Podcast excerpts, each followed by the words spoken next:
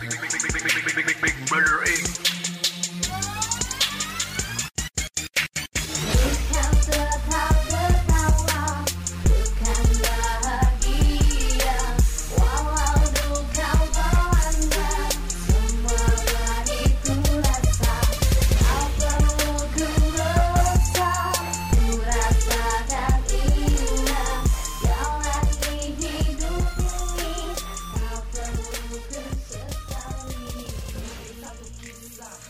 Yo, welcome Hami. This is SCDC.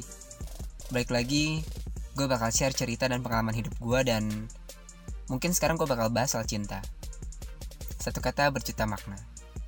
Padahal cuma lima huruf. Tapi ini bisa ngerubah dunia. Bisa ngerubah siapa aja buat jadi budak cinta. Kisah cinta gue, gue kasih nilai 80. Karena gue nurut sama hukum Pareto. Gue menikmati semua kisahnya. Dari yang tersedih, memilukan, kadang memalukan, sampai yang bahagia karena ngerasa punya seorang pasangan. Tapi terkadang, gue pengen balik lagi ke zaman waktu kecil dulu. Asli, serius ini. Zaman waktu TK lah misalnya. Di mana lo suka sama orang tuh lawan jenis ya tentunya. Itu nggak pakai embel-embel faktor inilah, kriteria itulah, pengen yang beginilah, gak suka yang begitulah. Semuanya mengalir begitu aja, natural. Lo suka ya suka, nggak pakai manipulasi materialistis ala kaum realis. Gue inget banget, waktu TK, gue sempat suka sama satu cewek. Buat menghindari hal-hal yang tidak diinginkan, maka namanya nggak perlu gue sebutkan. Inisialnya aja kali ya. Depannya I, belakangnya A, tengahnya. Ya udahlah, toh orangnya juga nggak pernah tahu tentang hal ini. Ini cuma perasaan gue doang. Tapi gue juga suka nggak habis pikir. Kalau gitu ceritanya, bisa dibilang cinta monyet pertama gue waktu gue masih balita dong. Damn, belum lima tahun gue. Dan sampai sekarang gue nggak ngerti apa alasannya. Secara gue adalah orang yang freak dengan kalkulasi dalam otak gue yang sistematis, yang sering kali bikin orang lain tuh bilang najis. Dan gue dengan mudahnya menyukai seseorang gitu aja. Natural, itu yang gue pelajarin soal cinta. Cinta itu harus alami. Datang secara alami, tumbuh secara alami, dan akan hilang secara alami. Nah, kalau gitu biarin aja dong. Buat apa juga dijaga? Toh nanti juga bakal hilang dengan sendirinya. Nah, di situ juga pilihannya. Kita mau ngebiarin cinta yang udah datang dan tumbuh bersama pasangan kita lalu hilang gitu aja? Atau kita mau seenggaknya berjuang supaya cinta itu tetap terjaga walau sampai ajal tiba? Kalau kita bicara secara horizontal, kita kan cuma bisa berusaha sama berdoa ya. Selebihnya Tuhan yang menentukan. Gak ada salahnya lagi buat menjaga cinta. Tuhan juga suka sama makhluknya yang terus berusaha, nggak diem-diem gitu aja.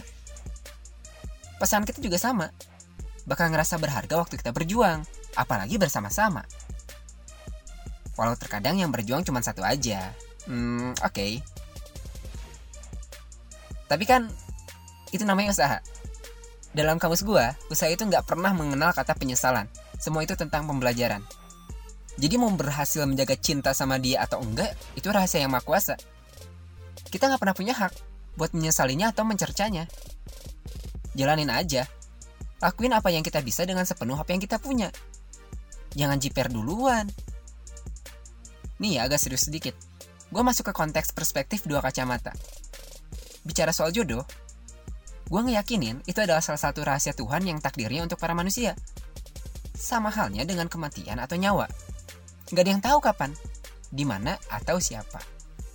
Dalam hal jodoh, boleh dong gue bilang, orang yang jadi pasangan lo saat ini adalah benar-benar jodoh yang udah lo temukan.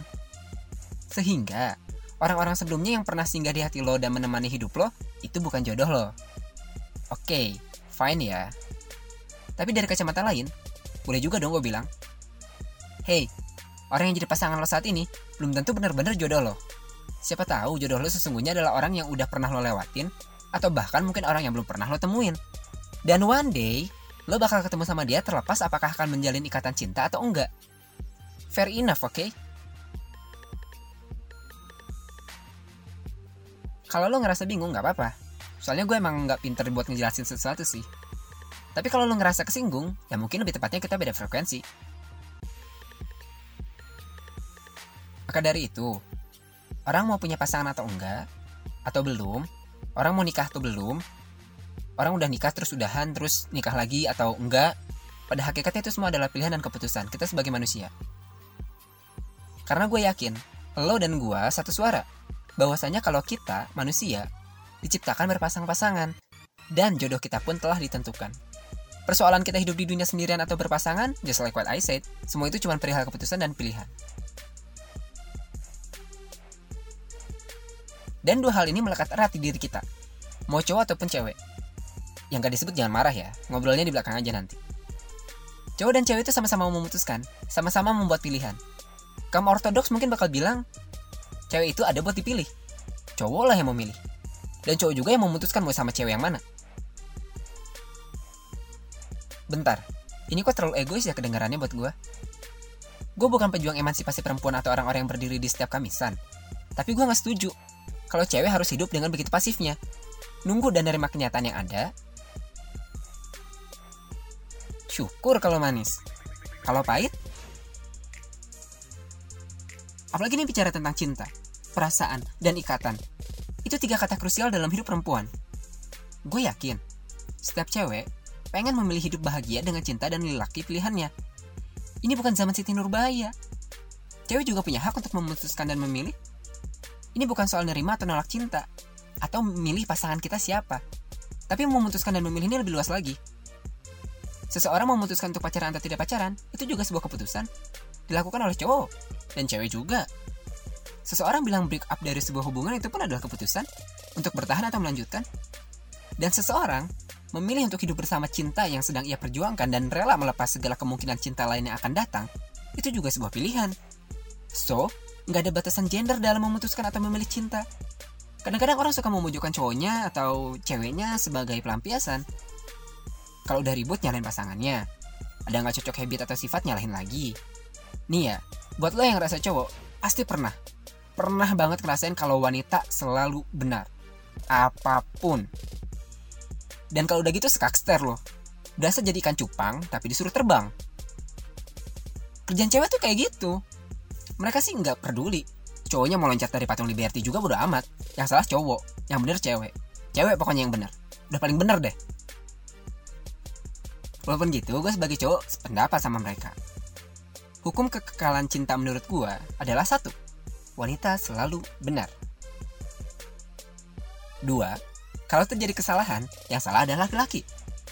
Karena wanita selalu benar. Dan itu benar, gue setuju. Kalau ada salah dalam menjalin hubungan, ada yang ribut, berantem, pisah, dibohongin, dikhianatin, gue sebagai cowok pun bakal bilang itu salah cowoknya. Why? Cowok itu yang bertanggung jawab penuh dalam memimpin sebuah ikatan hubungan. Cowok yang bertanggung jawab ngebuat ngejaga semuanya dan memastikan hubungan berjalan baik-baik aja. Itu semua dari pihak cowok. Kemudian cewek. Cewek itu nggak punya satu alasan pun buat disalahkan. Kalau ceweknya nyebelin gimana? Kalau ceweknya morotin gimana? Kalau ceweknya begajulan gimana? Masa yang salah cowoknya? Ya iyalah. Salah lo juga yang jadi cowoknya. Satu nih ya. Kalau lo nggak kuat dan nggak bisa ngebawa itu cewek ke arah yang lebih baik, kenapa lo pilih dia? Udah tahu banyak PR-nya. Kan nggak tahu sebelumnya. Pas lagi PDKT-an baik-baik aja. Ya intinya, kalau lo nggak bisa, tinggalin aja, jangan dipaksa. Dan yang kedua, kalau lo emang cinta mati sama itu cewek, berarti itu resiko lo. Dan tugas lo buat bikin dia jadi lebih baik lagi. Dan itu bukan soal maksa, tapi usaha. Terus berusaha buat ngejaga cinta yang lo punya dan sama-sama belajar ke arah yang lebih baik. Karena nggak ada satupun alasan buat kita nyalain pasangan kita. Semua itu adalah tugas dan tanggung jawab kita masing-masing dan bersama-sama dengan pasangan kita.